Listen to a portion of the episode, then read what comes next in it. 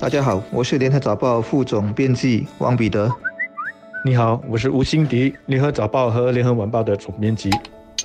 人力部上星期四公布了今年第一季的劳动市场报告，一些数据证实了人们较早前的预测，因为经济增长数据下滑，它的滞后效应就是劳动市场会跟着放慢。果不其然，第一季裁员人数增加了，特别是制造业裁退了更多的工人，相信这和中美贸易战的升级有关。职位空缺也减少了，去年第四季空缺有62000多，到了今年的第一季减少到57000多，这是2年来的第一次走低。根据数据，第一季被裁退员工有3200多人，高出上一季的2500多。被裁者中相当一部分来自制造业领域中的电子业。一般上公司重组是裁员的主要因素，但这次相信有不少公司是为了节约成本或者是景气比较差而把一些员工辞退掉。从失业员工相对于职业空缺的角度来看，报告说如今每一名求职者只有 1.08 个空缺等他们填补，这比去年第四季的 1.1 略微减少。有经济师就预测说这个比例会跌破1，也就是每一个失业者少于一个空缺，出现了我们所谓的僧多粥少的局面，所以可以预见下来找工作要比过去相对困难些。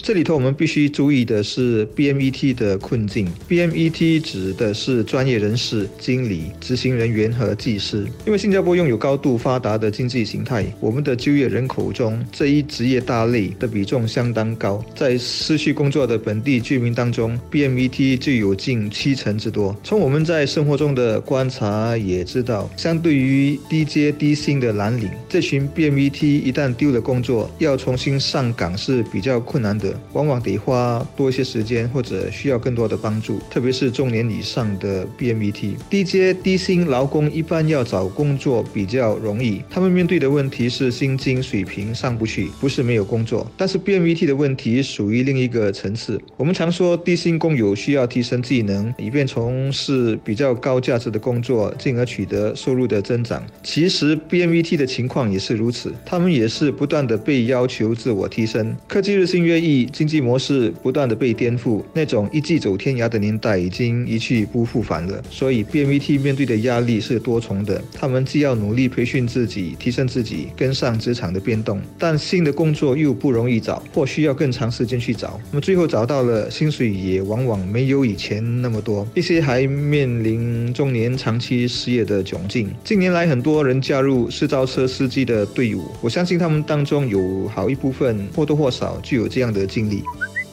经济放缓了之后，大家都会担心自己的生活会受到什么样的影响。基本上呢，离不开两个方面，第一就是自己的工作会怎么样，第二呢是拿回家的薪水会不会因此而缩水。我们先谈薪水吧。上个星期四，政府就宣布公务员下一个月就可以获得 0.45 个月的年终花红，再加200元的一次性花红。不过有1400名低收入的公务员则会获得300元的一次性花红。整体来说，公务员今年的年终花红要比去年低。整体看来，对大多数的人来说，今年底或者是明年初的花红应该不会比前一年的来得高了。至于大家关心的工作，是的，本地市场对劳工的需求出现了减缓的趋势，大家都很关注，这是冬天来临之前秋天所落下的第一片叶子吗？下来的劳动力市场是不是会越来越不乐观？其实除了你我之外，政府也肯定很密切的在关注这个趋势。当然，经济不好，劳动市场肯定会受到影响。但是如果情势真的很不好，政府其实是有很多的方法可以协助来稳住劳动市场的，避免大规模的这个裁员的出现。大家如果还记得，在2009年金融危机的时候，政府就出台了好些的政策。基本上呢，就是出钱让雇主，第一不要裁退员工，第二甚至是用津贴雇主来让他们继续请人。所以那个时候虽然经济面临衰退，但是大家的饭碗基本上还是保住了。这一次情况当然还没有到2009年当时的那个地步，需要政府赶快出手。但是我相信需要的时候，政府还是会出台一些对员工有利的政策和措施。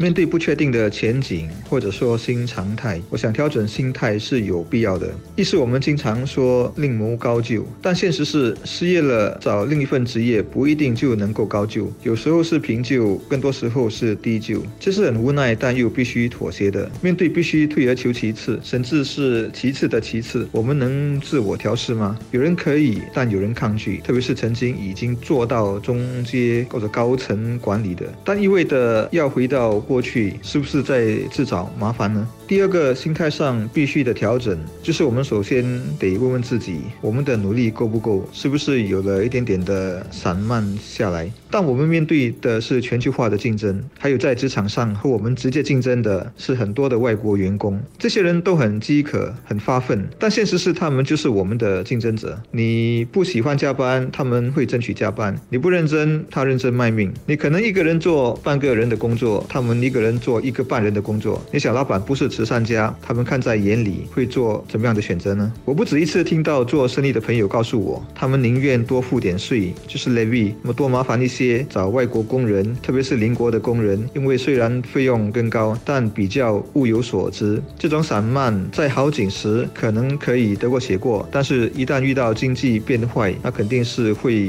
影响到自己的生计的。我过去也一直强调，我们每个人都有责任确保我们对现在或者是未来的公司和老板是有价值的，这个责任不能推给政府，也不能够推给雇主，这是我们自己对自己应该负起的责任。要怎么确保自己在职场上的价值呢？除了勤奋工作之外，我们还要确保自己的技能、知识、经验都跟得上职场上的需要。老实说，我们人有时候难免会散漫下来，所以偶尔出现一些警讯，反而会警惕我们不要松懈下来，提起精神继续向前冲。